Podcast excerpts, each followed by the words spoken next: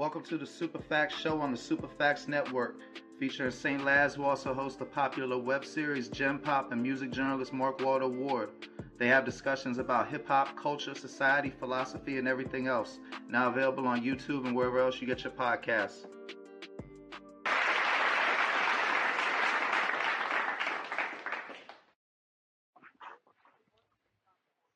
What up, world? It's your boy Mark Walter Ward, Superfacts Show, Superfacts Network. Today we have with us a, a, a very esteemed guest to me, uh, DJ Trackstar, who you might know from being Run the Jewels DJ. But me personally, well, I guess I did find out about you from Run the Jewels. Um, you you, you have an outstanding website, rapfan.com, and uh, I, that, I, I love it. I, I love that. Well, we'll, we'll get right to it. Um, you know, I went there looking for, you know, I collect shit. I got all the Run the Jewels vinyls. I've got some of your mega mixes and all that stuff. And I found your, your website trying to find Run the Jewels material. And uh, I, I found your mix mix CDs. I, I got a few of them. Uh, oh shit! Right on, man. you know, this yeah. the this the Rick Rubin one. The, the, okay. This Rick Rubin okay. mix is just like my whole family loves it. Like, man, like seriously, right like I, I was, he, he, was just asking me about my kids, and I got a 17 year old, a 12 year old, and a seven year old and all all three of them and my wife, we all love this. Oh, that's you know, dope, the, the, the, No I.D. one. Sure. And I remember it was like a seven pack. I got all the ones that was available at the time. Okay, okay. I, like I know someone was like Run the Jewels tour tour mixtapes, like uh, it was like Blade Runner, right? Yeah, yeah, yeah, yeah, yeah, yeah. The Jewel Runner joint. Yeah, yeah. There you go, Jewel Runner. And uh, mm-hmm. So so anybody, anyone who's listening to this, make sure y'all check out Rap Fan. This man got outstanding merchandise, Run the Jewels exclusive. I know you don't sell the CDs anymore, but you know you got links. You got the smoking section mixes, and uh, yeah, yeah.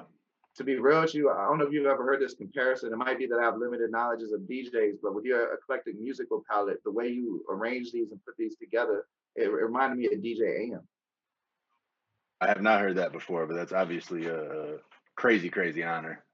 Well, you know, it might be just because a lot of people don't tread in those waters, like particularly with the Rick Rubin, you know, the different artists yeah, yeah. you work with but like you you mixed it together well instead of it being, you know, Thank like you, putting those different genres together from Johnny Cash to you know the Chili Peppers with, with Beastie Boys and all that.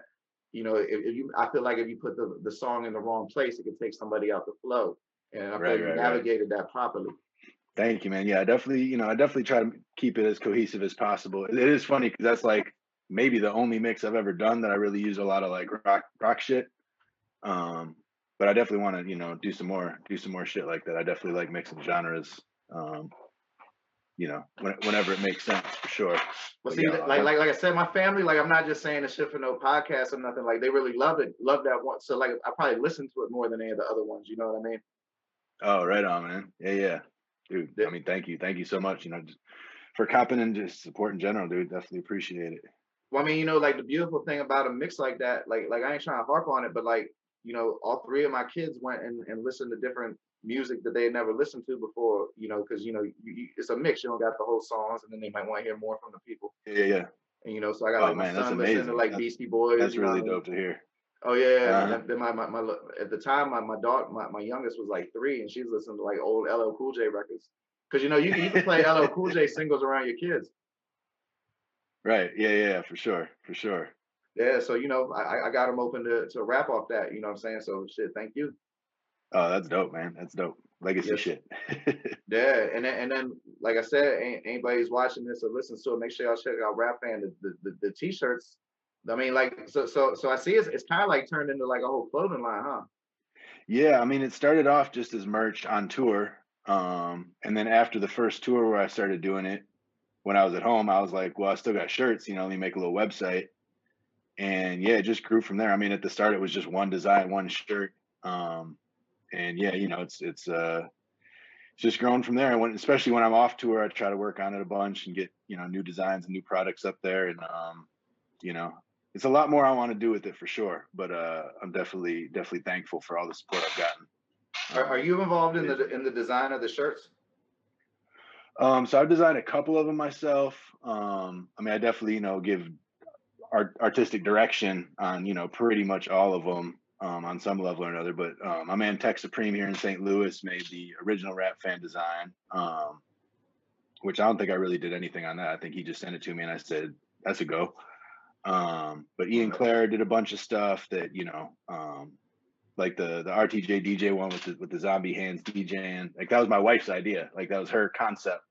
Um, and I brought it to Ian, and he made it, you know, incredible. Um, so yeah, you know, it's it's fun. It's it's fun working on all different levels of it. A little bit of the designing and a little bit of the you know suggestions, and then and then you know just executing the. You, you know the one I think it was CD. It might, might have been tapes, but I'm pretty sure it was CD covers, right? Like like stacked sideways so you could read the titles.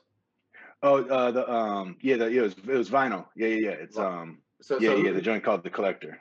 Who, I did who, that one. Who, you, so you picked, yeah. See, yeah, yeah. I uh, like those were my records. I took the photo. I did the Photoshop and filtered it the way I wanted, you know, wanted to look and all. So yeah, glad, glad you highlighted that one because yeah, that was that was uh that's like the main one that I did that I'm like I did that. yeah, like like I, I don't wore it out now, but I ha- I had one at the time, and uh I, I remember like whenever I went to a music event, it, it would cause conversation. Like like I, I, oh, I always felt that like whoever designed these young like I was like like whoever did, is doing these got like a passion and like like hearing you talk about it, I, I can like like did you start it off as something to just to uh you know to capitalize on your work and it became did, like did you think you'd have this level of of enthusiasm enthusiasm I guess would be the right word for it. I mean, not you know, not really. Like a lot of my career's kind of gone like that, where I don't really look too far ahead. Like I don't really set crazy goals. Like I do, you know, I do tasks. I do what's in front of me. I do what like makes sense. You know, I look at the landscape in front of me, what direction to go but I'm never like, yo, in five years I'm trying to do this and work toward, you know I'm saying? I just like work with what with what comes to me. Um so, you know, I mean at the time it was the first uh it was the first Killer Mike LP tour. And you know, at that time we were playing small venues and you know, so the the the the the, the, the money wasn't crazy at that point on that tour for any of us. Certainly not me as, you know, the DJ. Right. Um, so I was like, man, you know, I'm, I'm out here away from my away from my lady. I need to come back with some money. Word, figure yeah. out something I can do. I started. Uh, I was just like, let me make some shirts, and um, you know, at the time, especially at the time, but I mean, even now, I was like, who's gonna care about a shirt that says Trackstar on it? Like, I'm not. I'm not Killer Mike. I'm not El-P. You know, I'm not like the star here.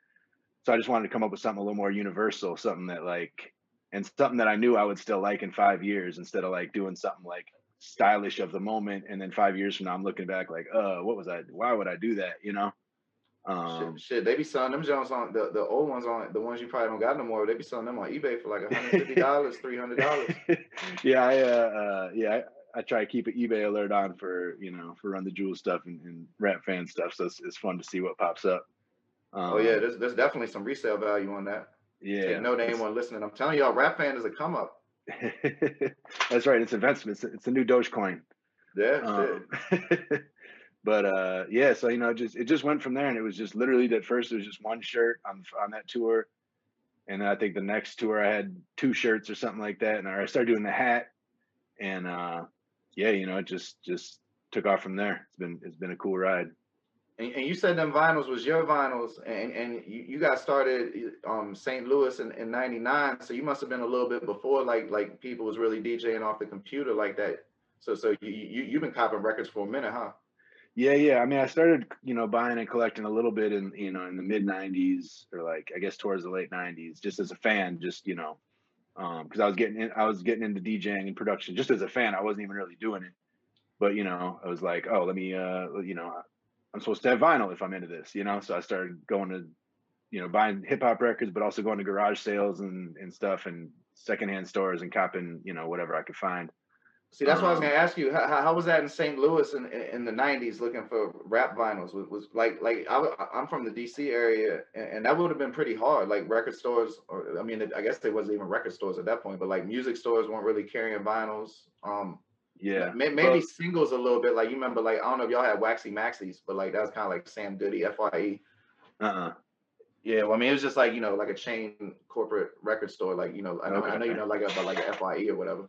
And uh, it, right, it was right. just like that. And like they, they, every they, they still had like the little vinyl singles every now and then, but by by the mid '90s, they didn't really have no vinyl in the record store. Yeah, well, and um, so before '99, I was actually in Madison, Wisconsin, so it was even it was even lighter there than it yeah, was. I can imagine for sure. Yeah. Um, so you know, for me, like I mean, I was heavy on the use in the UCD store. Like I was buying, I was buying hella CDs. But yeah, vinyl yeah, wise, vinyl wise, I like.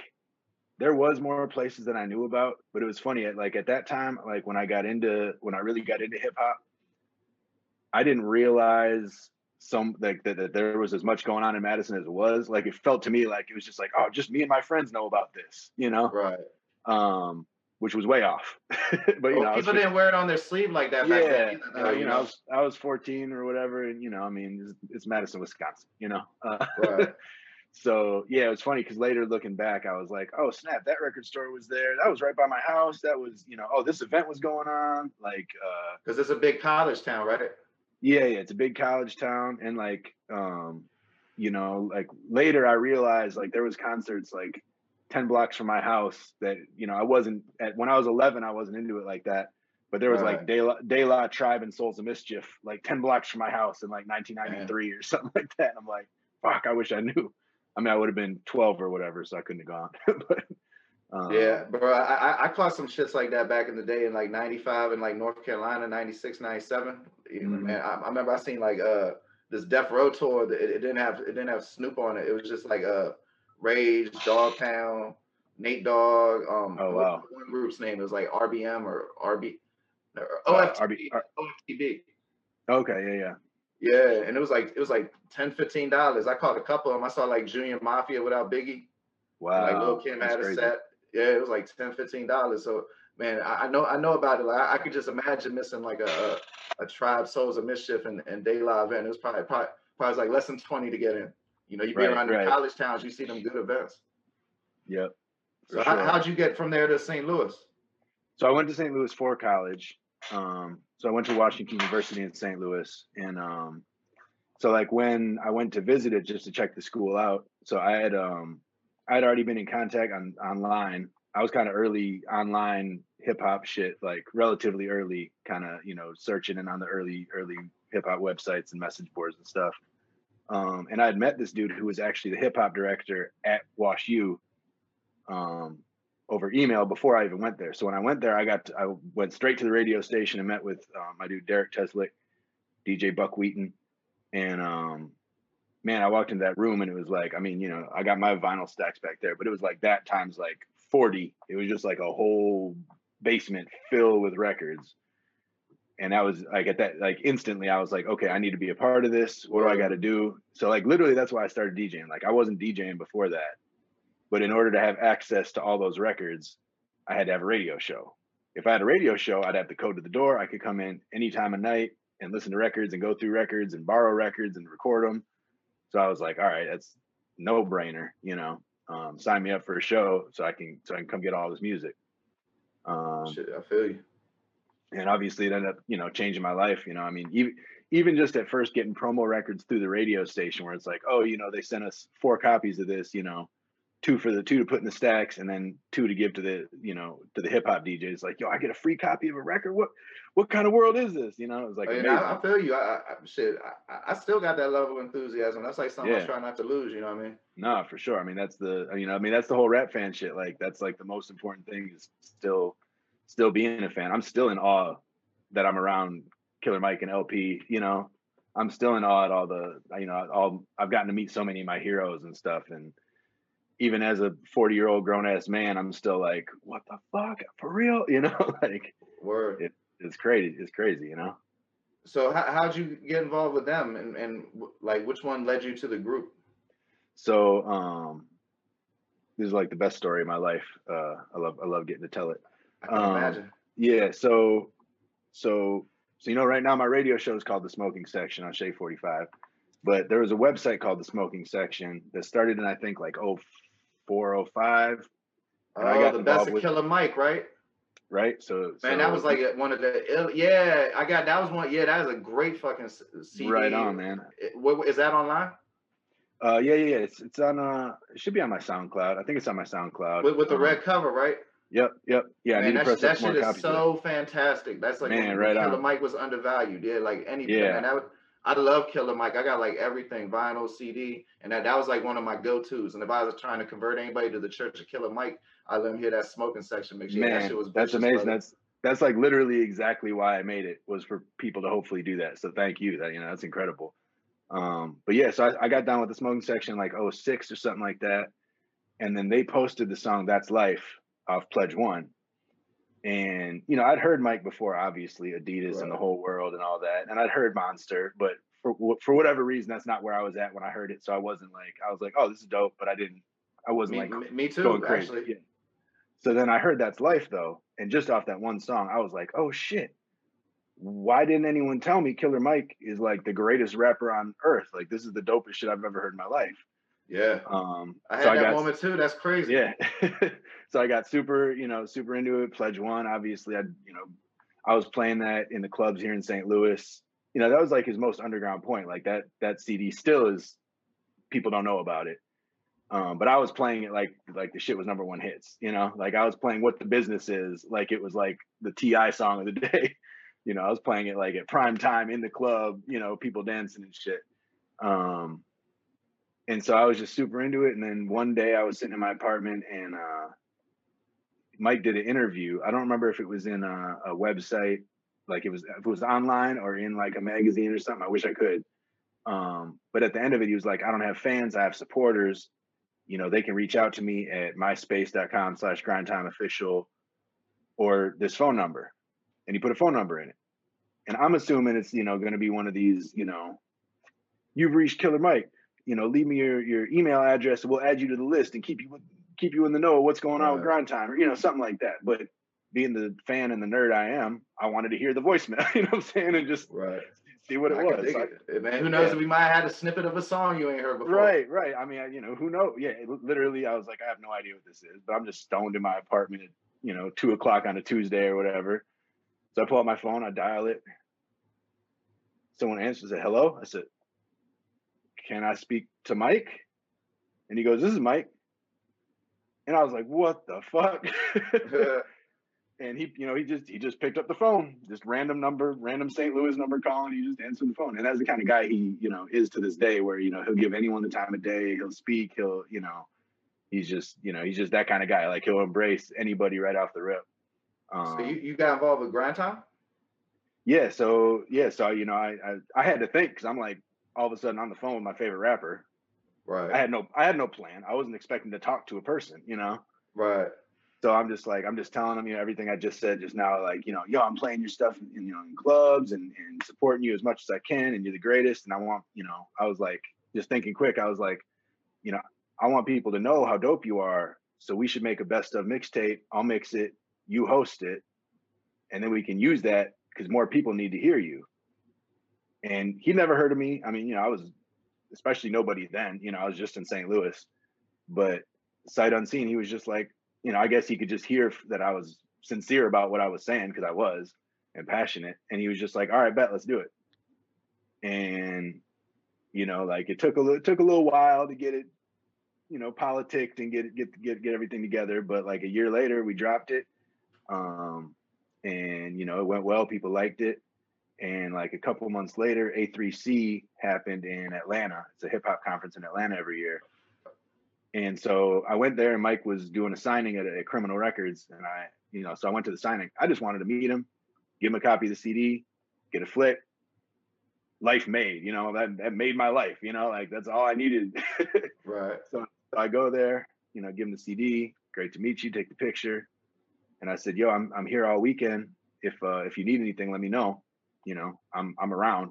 You know, I'd be happy to help with whatever you need." And I'm thinking, you know, if you got a studio session, you need me to go pick up some food or, you know, like go pick up some swishers or you know whatever. You know, I'm on some intern shit in my head. Right. And he said, he said, "What are you doing tomorrow night?" And I said, "Nothing." And he said, "I'm opening up for Rakim. Do you want to DJ for me?" So damn. and I'm just like, what what is happening right now? You know? so of course I said, yeah, we did that.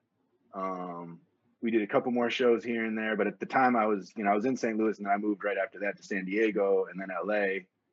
And um, so like another another year later at South by, kind of the same thing happened. I just bumped into him randomly at South by in Austin. And I was like, yo, I'm around all weekend. If you need anything, let me know. And even then, I like like I said, I'm not super like goal oriented. I'm just like play the play the hand I'm dealt. So even then, even though we done shows or whatever, I still wasn't expecting to like be DJing for him a whole bunch. He's Killer Mike. He's got a DJ, right? You know. Word. And for whatever reason, he he needed a DJ, so he's like, "What are you doing tomorrow?" And I said, "Nothing." He said, "I got four shows. Let's go." And we did four shows the next day. And at the end of the last one, he was just like, you know, give it up for my new tour DJ, Trackstar. And I'm just like, he didn't tell me he was doing that. You know, it's like, oh shit. Like I wish, you know, this is like oh nine, I think. So like there was camera phones, but it wasn't like now where every moment of everything is recorded. Right. Um, so like I wish there was footage of that moment as far as I know. like that. Kanye West Chain and Day footage, huh? Yeah, yeah, exactly. Like that would be amazing. Or nah, yeah, that's a Um, why wouldn't you want to capture a moment like that? Yeah, so I wish I wish there was footage. I keep hoping something's just gonna pop up. You know, since he's getting more famous, I'm hoping Yeah, someone's like, yeah, oh, you never know. oh shit, let me post this footage of this show at the at the Whiskey Pig or whatever. I forget what the spot he was even called. Um, either way, so yeah, so I uh I became his tour DJ. You know, later that year or the next year, I think I moved to Atlanta just because being, you know, being on the other side of the country wasn't really conducive to getting to do shows. Um, so then I moved to Atlanta and uh, you know, my timing was just crazy because I moved to Atlanta like later in the year after Pledge Three. And then so we toured for that for a little bit, but then rap music dropped the next May. And excuse me, excuse me. Uh, so from rap music on, you know, we've just been going, you know, like we linked with El and from from the LP, from the moment we linked with El till now, it's just been like nonstop. It's been crazy. It's been amazing. And, and that that was from like a a, a hurricane relief album or like a cure c- cancer cure album. The first song they did together. No, so um, so El's album. So the way they got together was uh, this dude Jason DeMarco from Adult Swim. He runs the music at Adult Swim. Amazing dude. Um, And he known for- taste, Whoever runs the music at Adult Swim, that's for sure. yeah. Oh no, he's got incredible taste. He's he's he's the coolest. So he um he'd worked with El for a while. He loved Mike. They'd done a little bit of stuff together, I think, and he was just like, Mike, I want to do your next album. So look, we don't have much money for you, but we'll promote it and you can do whatever you want. Like no creative, you know, like I want you to make your album that you want to make that you couldn't make, you know, with a major label deal or whatever. Right. And so he was like, you know, I want to get you in with all these different producers, El-P, Flying Lotus, all these other guys. And El was the first one. So they sat down, they they had the first session, and they were just supposed to do like one or two songs. And they had the first session and they just fell in love. They were just they just became best friends like instantly, you know. Um, obviously their stories very much out there, but you know, they were born a month apart. They got really similar. Obviously they're very different, but they also got a lot of similar similarities. Um, How familiar were you with El-P's music? Because like I, Oh, I I gonna mean- lie, I, I, I seen his production credit a few times, but I, I wasn't too hip to him as an artist. Oh yeah, no, I mean I was listening to Company Flow in high school, so like See, Like, I, I actually- I, I, I never heard of that. yeah, and you know through the 2000s, like I was DJing in clubs a lot, so I was a little bit less in tune with some of the underground stuff that was going on. But I always respect, you know, I, he was he's amazing. He's always been amazing. Um, so you know I wasn't like as up on it at that point as I had been, you know, initially. But I, I remember the exact moment. Me and Mike were walking through um, this venue in Atlanta called Sound Table, and he was like, "Yeah, I think I'm about to do this next album um, with this white boy from New York." And I was like, "Oh, word? What's his name?" And he said El-P. And I remember I put my hand on Mike's shoulder, and you know, I like tried to like stop him, but you know, he's a lot bigger than me, so he didn't really stop. But I put my hand. I was, I was just like, "Yo, do you know what the fuck you just said?" I'm like El-P, like he's, you know, at when he said this white dude from Brooklyn, I was just, you know, I just thought it was gonna be some random dude that had popped up, right. not like the white dude from Brooklyn. you know? Like some unknown Arab music when he first came out. Yeah, yeah, some, you know, some uh, someone who's dope, but you know, hadn't gotten out. You know, it's just some, some, someone. But he said El-P, and I was just like, what the fuck? Because I mean, my mind was just blown. I was like, first of all, I never would have put you guys in the same room. Just you know, just like everyone else in the world, when they first heard about it, they're like, where did this come from? Um, and yeah, I mean, it's just been amazing. And El, El is one of the most incredible artists on the planet. You know, producing and rapping. He's he's such an amazing dude, just such a good dude. Um, so you know, yeah, I'm really lucky to have spent most of the last nine years with uh, with two incredible artists that I look up to. You know, as artists and just as men. You know, they're just both amazing, amazing dudes. I feel like interviews, I always just end up just talking about how cool Mike and El-P are the whole time. Yeah, nah, you know, and I, I want to talk to you about non run the jewel stuff. I mean, since since we lean into it for a minute, um, I got like, w- which one do you like the best? Not not not them personally, the album. I was gonna say, there's no way in the world Yeah, like like like like I can't pick from who you got mad at the most, and what's the thing that you find most annoying? nah, yeah, nah, no, nah, no shit like that. Uh, yeah, But like I personally, I'm probably partial to two. yeah. I Although mean, I, I really like Meow the Jewels. that's- Like that, Yeah. that, that shit is unexpectedly good. Like you know that little new new state, you know the NBA playoffs. They got the State Farm, the surprisingly great campaign, and that Yeah, yeah, Meow the yeah. Jewels was like surprisingly great. yeah, there's there's definitely some bangers on there. Um, The little It's hard to Snoop pick. verse was vicious. it's hard to pick a favorite. Uh, it's hard to pick a favorite album because All right, so all. which one have you listened to the most? I mean, lately, lately four. You know, because the thing is, once we start touring them, I hear them every night. So like, I don't, I don't always go back to listen as, as often. Uh, you so know. technically, you probably would have heard one the most then. Yeah, yeah, yeah. Probably, at the, yeah, probably. but that don't point. mean yeah, I, I got you. But I mean, they all, you know, every time I think I've got a favorite, then I think about it some more, and I'm like, oh wait, but what about three? Oh shit, but what about two? Ah, but one is so raw. But four is just like a masterpiece. But three is, you know, like there, it's it's hard to um, it's hard it's hard to it's hard to pick. It's hard to separate them from the experiences too, you know. Um, I mean, it's amazing today that that you know any artist can make make an album that you listen to more than five times, let alone four Right, in a row. Right, right. Yeah, yeah. That doesn't uh it doesn't happen too often. And that was kind of always their goal at the beginning was like to be a real rap group, we need to make four classic albums, you know, and like we've accomplished that. So, you know, now now it's like on to bigger and better things and you know, but that was always the goal was doing the four album run like EPMD. Um so yeah, I mean it's it's it's a blessing to to to be up close to it because the thing about Run the Jewels is, and I say this all the time, I know 100% if I wasn't involved, Run the Jewels would still be my favorite shit in the world. You know, like it's I can dig it. there's just no way that they wouldn't, you know, that that that it wouldn't still be my favorite group. Um, I mean, yeah, shit goes hard. you know what I mean? yeah, and, and you know, I mean, and I was I was a huge fan of both of them before I met either of them or before the group existed. So you know, um, yeah, it's it's it, it's amazing to, to have gotten to watch it all up close and to be a part of it. You watch Joe Rogan show? Um, so it's it? it's funny. I I'd never watched it before before Mike's episode, and then after watching Mike's episode, obviously just through you know it was three hours, um, and getting to hear him hear him hear him pick at Mike's brain, you know, made me more interested. So I I, I I definitely watched a bunch of Rogan for a while. Um, a little bit less lately since he got off YouTube, especially, but um, yeah, you know, it's uh, it's He, he, he frequently talk about uh, working out to run the jewels. Yeah, yeah, yeah, yeah. It's been so cool to see, you know, the the just all the people that respond to it, um, even at the beginning, but especially now that we're like so big. Now it's almost like, I mean, it's always surprising when someone famous or whatever, you know, likes it, but it's like not as surprising. It's like, oh, I can see that, you know. Yeah, true. Um, Being around but- MMA fighters, if nothing else, I know some of them had to be MMA to Run the fighters, yep. And like, I mean, Anthony Jeselnik is one of my favorite comics. He, you know, he's a fan. I've seen him rocking the shirts and and seen him, you know, say they're, you know, one of his favorite groups or whatever.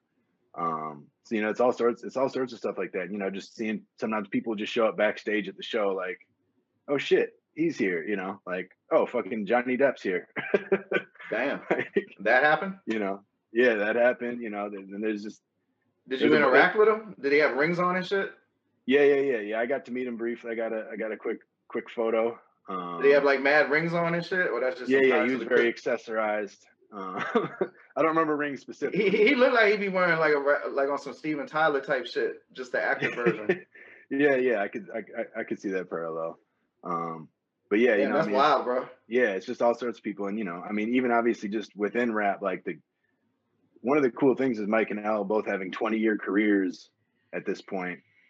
They've just got so many connections and friends in the game, and and you know, so much respect from so many people that yeah, it's you know, you just never know who's gonna. I mean, Diddy threw a birthday party for Mike last month, you know, like Damn. um yeah you know it's uh it's wild you know i've gotten to meet like most of my heroes through this shit which is great you know i'm from wisconsin man I, i'm just a fan so I, yeah I, I can dig it. I remember like when I first started meeting people, it, it used to be geek, and some some shit still geeks me out. Like I, I remember I met Phife right before he passed RIP, and, and like like I was kind of like seasoned at the point, but that shit that shit I met Phife and Sway on the same day actually, and, and that was uh, wow that, that that shit was like vicious to me. Like I still like every now and then I still get that I can't believe moments, and I'm sure Yeah, being Run the Jewels DJ. But you know, you- so many you- of them. Oh, I can't, I, man, I can't, I can't imagine. You know, the last thing about that though, I'm, I'm curious. I, I know you, you done did all them, them, them tours and stuff. Like, what, what's, what, what's, what's a concert that stands out? Because like you must have seen like sixty thousand people before and that type shit. Yeah, yeah. Um, so it's You know, funny. stuff my- a lot of rap DJs don't see. Yeah, no, I mean it's it's it's unbelievable. And again, I'm I never planned on, you know, I, I never had some goal where it was like, yo, I'm a I'm a work and I'm gonna do this, I'm gonna do this, and I'm gonna get in with some big artist and end up touring. And you know, I never imagined I never imagined touring before I started doing it. Like it wasn't even part of the plan. Shit, one of Um, the hit songs, your song, right, bro? The uh, wh- wh- where they the old men be fighting. That's a, a Trackstar song, right?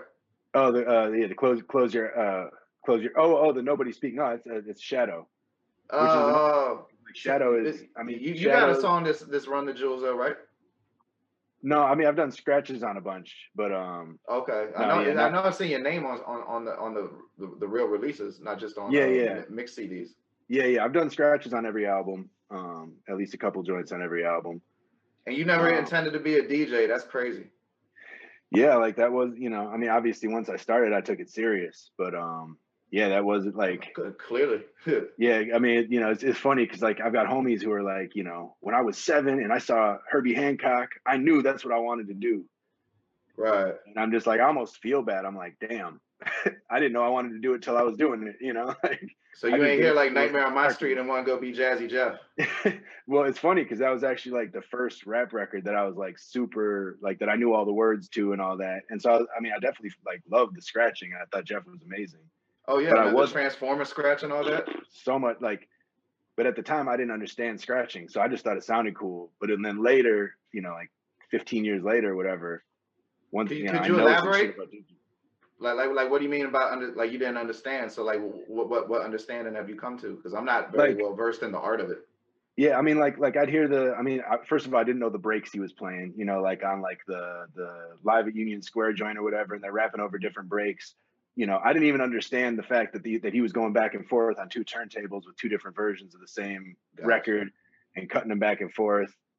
And you know, I just thought it sounded crazy, like nothing I've ever heard before, and all that. And then later, as you know, I educated myself on on on all the original samples and breaks and all that. I started realizing, oh, like I'd hear a record and I'd be like, wait, that was from Fresh Prince.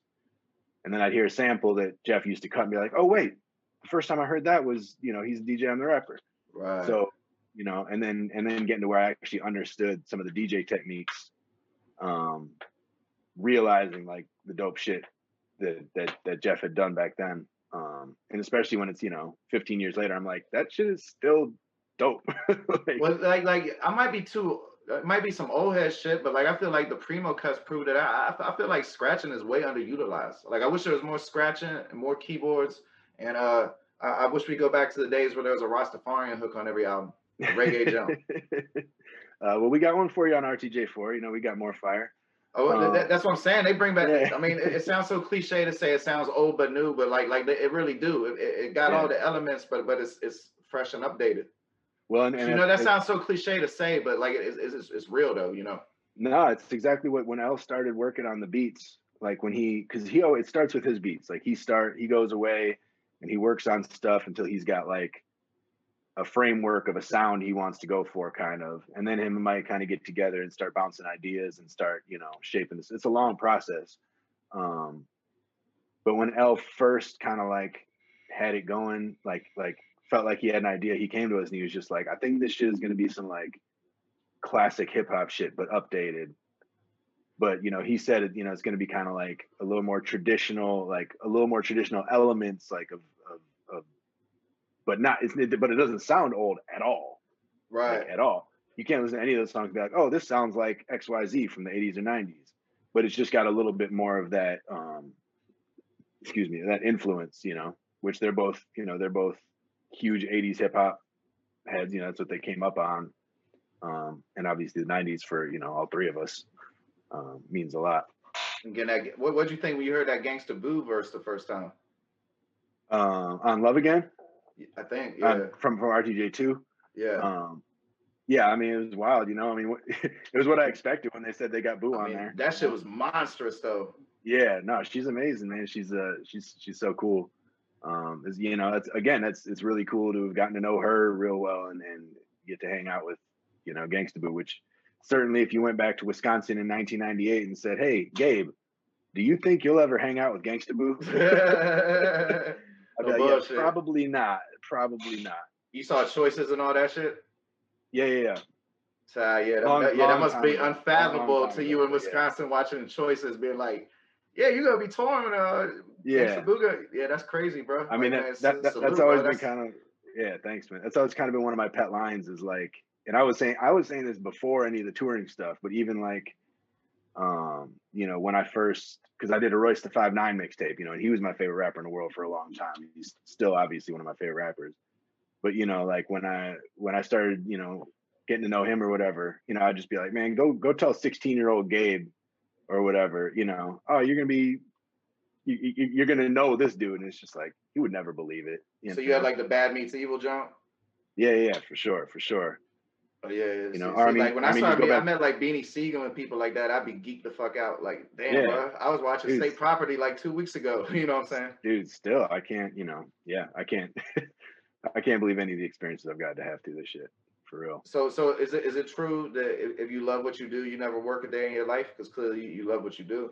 Yeah, absolutely, and you know, that's um, I've been saying for like for like 15 years, I'm like, I don't deserve to have like hobbies or free time, because like you my would do what you working do so much is is a hobby that you know for most people and what people do in their free time you know so it's like i never like especially in my in my early my early days djing like i didn't take a break. I didn't do anything else. Like why would i do anything else with my time? Like everything is focused on this because a it's what i want to do anyway. B it's becoming fruitful. Like i'm, I'm able to accomplish things and you know um you know, even even when I wasn't making very much money or certainly wasn't making a living, you know, coming up in St. Louis when I still had to have a job and all that, like even if I didn't ever make it to where I'm at now, I wouldn't regret any of that because I was doing what I wanted to do, you know. And that's the advice I always give people. I'm like, do what you want to do because you don't know if you're going to be successful or not. You don't even know if you're going to have control over whether you're successful or not because so much of life is coincidences and luck and relationships and based on, you know, I mean, Where you're at at this day or that day. yeah, I mean, literally, if you know the story I just told, if that day at South by Southwest he had a DJ that he was using for those shows, you probably wouldn't be interviewing me today because you never would have heard of me because I never would have been Run the Jewels DJ because I never would have been Killer Mike's DJ. You know, like Word. where j- just that one day could have thrown this all out the window. So you know, it's there's so much luck to it, and I know. I mean, I worked hard, and you know, I'm somewhat talented. I think all my DJ friends are, are more talented than I am, but I know that the the the main aspect that's gotten me where I am is just timing and energy, you know, and like knowing that I was putting my passion into it, and I think that's why I got, you know, got paid back by the universe, you know, in that way. Um, but you know, again, you know, it can all it, it all just hinges on what what yeah what happens on any given on any given day. So you know, I'm always a proponent of just and do- whatnot. Yeah, I'm I'm always a proponent of just like do what makes you happy, do it you want to do. Don't try to strategize the game or you know, because like you could spend all your time trying to do metrics and and figure all that shit out and still lose, and then you wasted all your time trying to like you know stretch trying to do some shit that's not you. You know. Or even the thing that you're gonna when that comes along and all the preparation you did was for something else and that's kind of Right. wasted. Right. Yeah. Yeah. Exactly. You know, like, um, like I, I would have no regrets no matter what happened because I loved every minute of what I was doing. You know, in the local scene in St. Louis, all the different things I tried. You know, um, I did a lot of gigs that you know maybe I didn't need to have taken, or, or I did, but I, but I learned something every time, and they all conspired to take me on a path to to where I'm at today. You know, so I'm you know I'm thankful for all of it. I'm thankful for every shitty gig I did with 10 people there where I got way underpaid and someone spilled a drink on my cables or, you know, like Right. all of that. Cuff, all of the that. record or some shit. Yeah, you know. Uh, So it- but before Run the. Jewels with the um grind were you ever involved with like Pill or SL Jones or anybody? I did um I did a couple shows with Pill um and Jones kind of like but but that was all like once I was already like yeah like with Mike like if they were doing a show with Mike um actually one of the first shows I did with Mike Pill was there too um and I think Lil B performed on that stage too. But um, and then you know SL Jones is now Cuz Lightyear, Cuz so he's Lightyear. been like yeah, like he's he's still still part of everything, which again speaks to speaks to these guys like Mike and El both keep people around that have been around them for 15, 20 years, you know, which shows you what kind of dudes they are. Both that they keep people around like that and that people stick around like that. Yeah, they, You know? they want to be. Yeah, a lot of Yeah, people they end up want- not you know- wanting to be in people's orbits. Like the asshole Right. people, you notice they have like a, Yep. a, a circle that like refreshes itself every three, four Yep. years. no, they're both they're both very loyal dudes, and they're both you know, um, just they're just they're just good guys, man. It's good to be around them. You know, you learn you learn stuff, you you gain experiences, and you know, You you ever heard um SL Jones Colors album? Oh, dude, of course. I mean, Sags and Flags. Well, a lot, a lot of people. I mean, I guess yeah. Who the fuck am I asking? But like a lot of people, man, like like I mean, I, I don't want to be too controversial with it, but uh, would you say it's a a, a true statement that uh he kind of bodied the Clipse dude on the track? Um, Because I, I I thought he kind of like had the better verse on the song, like by far. Uh, which song is it? Uh, It's been it's been a minute since I've heard the album, so I'm trying to remember. Oh man, a- anybody who's watching this or hearing this, if you can hear it, look up SL Jones Colors. I I don't know how available it is. I, I had to get on like some underground rap website, but uh, man, I, I ain't heard it in a minute neither. But I remember I remember distinctly there was a song with the Clipse on it, either one or both of them, and it sampled Jay Z on the hook. And I just remember that like SL had like the best verse, and I was like, damn, he I, kind I of don't doubt like, it, man. He's incredible. yeah, I, I thought like Pill and S or Cuz Lightyear now, you know, I, I think they still have a lot left to offer if, if they ever Yeah. it. for sure. I mean, and, and Cuz, I mean, Cuz definitely does, and he was so young when Mike was first fucking with him that he's still a young dude. Like he's, you know. Yeah, I um, mean, you can tell mean- from the videos he he had to be a youth at first.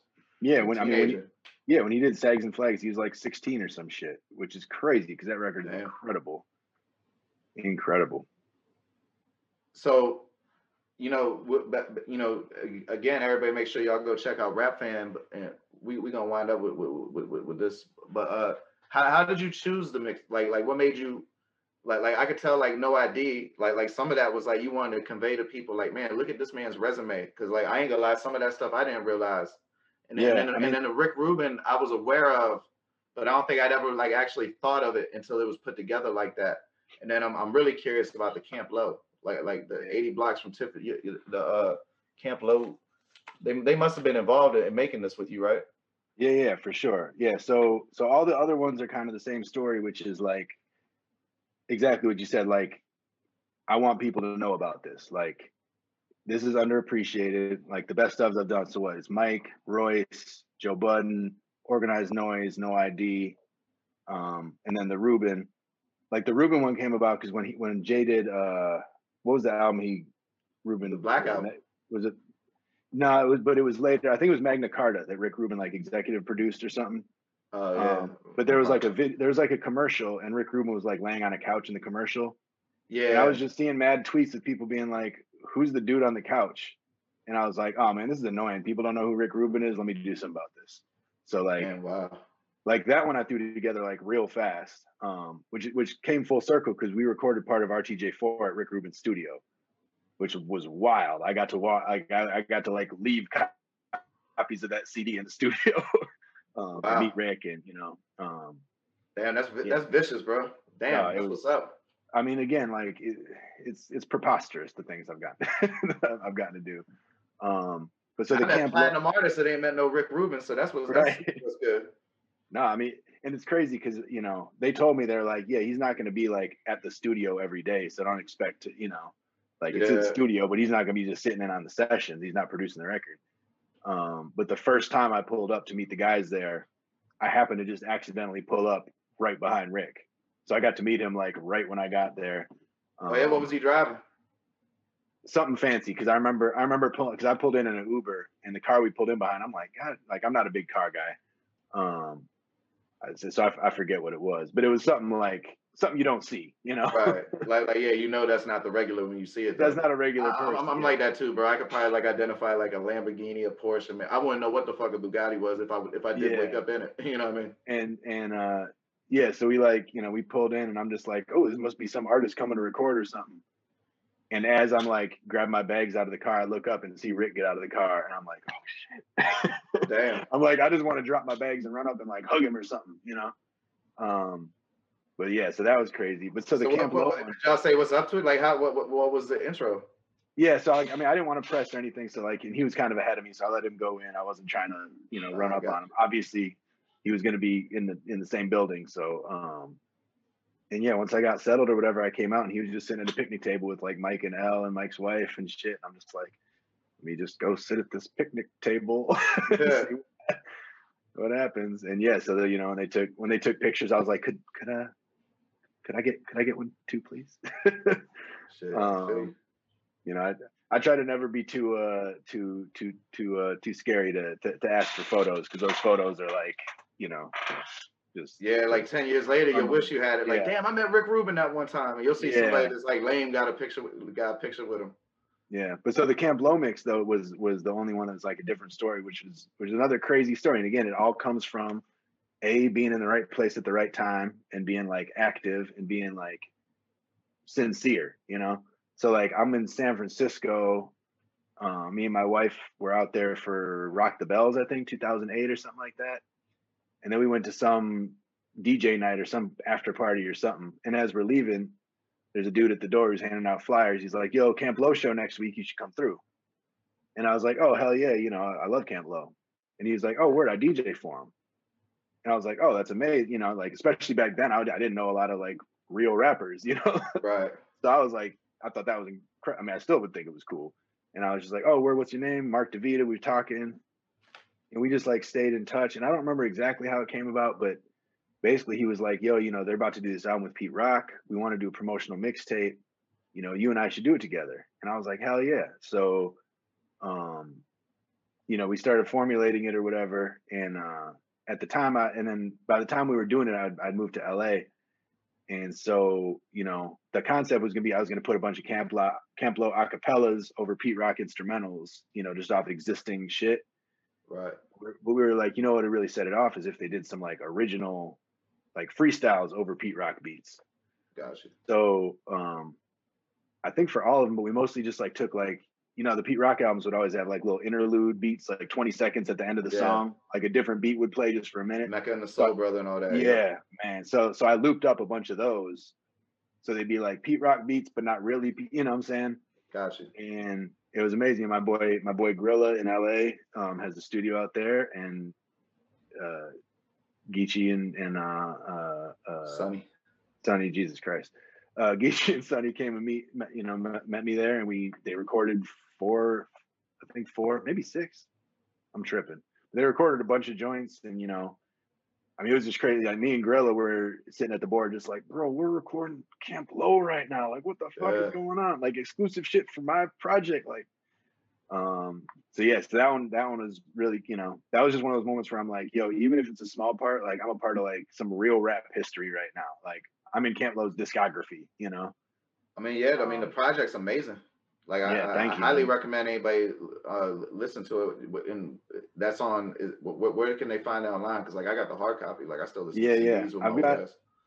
Uh, so it's it. I'm pretty positive it's on my SoundCloud. I always forget because SoundCloud sometimes takes mixes down, so I'm pretty sure that's still up there on SoundCloud. Yeah, it is. Um, and I think I still do have like a few uh, a few CD copies, not the original, like full. Like the one you've got is is like the repress joint and like the the sleeve. Plastic, yeah. Um, but that was the other cool thing is like they pressed up real CDs, like you know, the full jewel case, which I'd never had anything in a real jewel case before. You know, my shit had always been slimline or sleeves or whatever. Yeah, Um, them but I do have, expensive as fucking Europe. I, I know Europe Yeah. like Camp Lo like a motherfucker. yeah, yeah, that's true. That's true, man. I should send some send some some stores out there. Shit, just go on Um, Discogs, bro. Discogs.com. They'll, they'll, Yeah, man, yeah. your- them, them Dipset, Wu Tang, Camp Lo, mad at that shit got like a crazy resale value. Yeah, and true. uh, so, so you're, you're a big Pete Rock fan, I take it then, huh? yeah, yeah, for sure. I mean, Man, you know who got an album coming out with Pete Rock? who's that? Yukmouth. He he announced it on, on my show like Really? three, three months ago. Yeah, I can't wait That's to hear that. That's wild. Did you hear the Smoke DZA jump with Pete Rock? Yeah, yeah, yeah. That was crazy. That was I, crazy. I, I liked it. I didn't feel. I felt like it didn't get enough attention. I agree. I agree. I mean, it definitely got attention on my on my radio show. Um, but like something like that is like right up my alley for the show for sure. So yeah, I was hyped when I when I the, the Diz Pete Rock. Shit, I, I need to cop a serious. Like, like I guess I, guess I'm missing out. It, it's it's too much different shit to listen to though. You know, like you can't listen to everything. Oh man, dude, I know, and I mean that's one of the things that drives me nuts about the show is like, I mean, obviously I'd be listening to a lot of the new releases anyway, just as a fan. But it's like sometimes I spend so much time listening to music just for the show and I'm like, yo, when do I get to listen to the music just because I feel like listening to some music? you know, so like sometimes you, you get like that when you're always working enough. on shit. Yeah, you know, like you know, you know, it's like sometimes you want to listen to some old Twista or something, right? Yeah, you know, and I'm just I got to budget my time. Like, yo, okay, I want to listen to this, but shit, the show, I got to do the show in two days. I got to make sure, you know, like all the albums that come out that I know might have material for the show. I try to listen to the whole album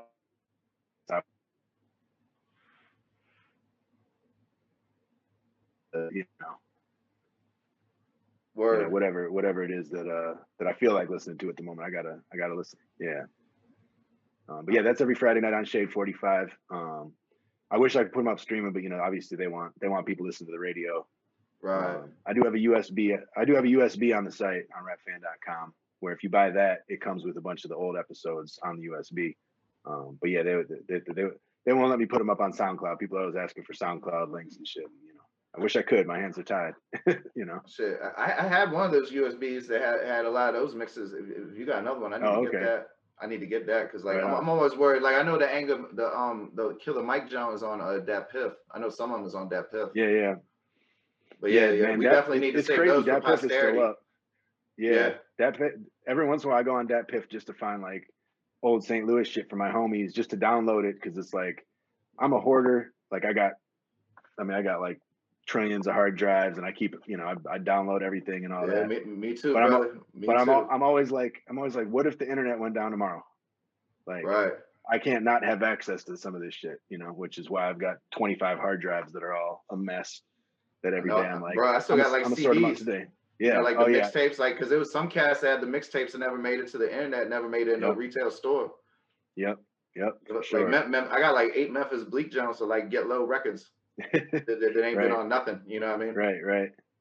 Yeah, but but shit, brother. Um, man, I, I love it. I, I, I love that you get to live your passion. I love hearing stuff like that. Uh, I love the enthusiasm and just man, good for you. Thank you, man. I'm very, very, very lucky. You know, um, I don't, I don't get how I get to do it, but I'm gonna keep keep doing it till uh till they tell me to stop. You know. Well, I mean, part of being lucky is being prepared when opportunity comes your way. That's, but that's that's what I say because people are like, yo, you know, how, how can I get to where you're at? And I'm like, well, you know, first of all, you know, just try really hard and be passionate, but you know, you just got wait wait for lightning to strike and don't fuck it up. Like that's like my biggest advice is don't fuck it up. Like I'm I'm I'm I'm a I think I'm a good DJ and all that, but my best skill is not fucking it up. I don't fuck it up. yeah, don't, like don't, don't, don't make it Rick Rubin annoyed at you. Yeah, yeah, you know, I I I think I do a pretty good job of not uh not ruining the opportunities I do come across, you know. Man, that, that, that, that that's very wise advice. Very wise yeah. advice. Yeah, don't fuck up your opportunities. About. I know I done yeah. fucked up some opportunities. That's for damn sure. I mean, I definitely fucked some up, which is how I, you know, learned not to do it anymore. You know. No doubt. I mean, that, that that's like the perfect place to end it on. And, and right on. Man, th- thank you, thank you so much. Like, like, like, like I, I really enjoyed this one. I, I love hearing shit like that. The, Absolutely, Rick, Rick Rubin's just fantastic. Thank you, thank you, man. Appreciate it for sure. And what, what what's your social medias? Yeah, so it's um Trackstar the DJ on Instagram, DJ Trackstar on Twitter. I know that's annoying and stupid, but that's just kind of where I ended up. It confuses everybody. Um, Trackstar the DJ on SoundCloud. Uh, if you just search Trackstar the DJ or Rap Fan on Facebook, and then it's Rap Fan uh, on Instagram and Twitter. I have you know just just Rap Fan.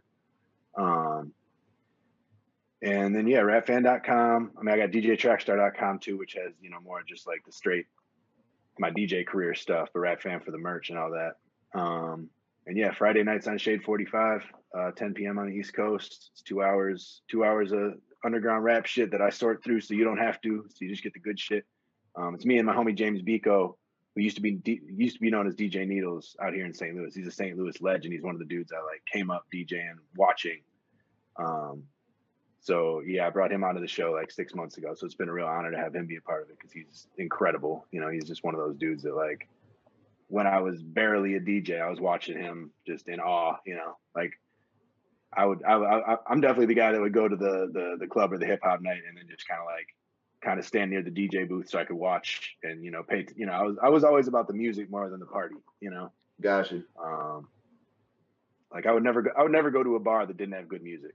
Like, why would I ever? I'm not going to just a regular bar. Like, if they're not a dope DJ, I, why would I leave the house? You know? Shit, I can dig it. That's what that's words yeah. to live by. Right. Well, shit, man, yeah, man. thank you for your time and and absolutely. I, would like to you know touch base again down the road, especially if you start releasing some more of these mixes. For sure, for sure. Yeah, it's funny. I was just talking to my boy. I like I want to get back into doing more mixtapes, but doing the radio show, especially before I brought Biko on, it was like I'm doing two hours mixes every week. I'm doing a mixtape every week, you know, like it's hard to like in between times do a whole a whole project. But I need to get back on it, man, because that was I mean, that's what I came up off of. That's where my passion was. That's what before before on the jewels, that's what people knew me for. You know, I wasn't a heavy radio guy. I wasn't I mean, I was in the clubs in St. Louis, but mixtapes is where I made my name. So, you know, I definitely never want to abandon that fully. Gotcha. Well, shit, I'm looking forward to it. And, and again, thank you for your time. And, and, man, you have a good night. Absolutely, man. Much love. All right, man. Take it light. Yeah. Peace. The Superfacts Network, home of Gen Pop, STE, and the Superfacts Show, now available on YouTube or wherever you get your podcasts from. Come check out St. Laz, G from the Shop, and Mark Waldo Ward.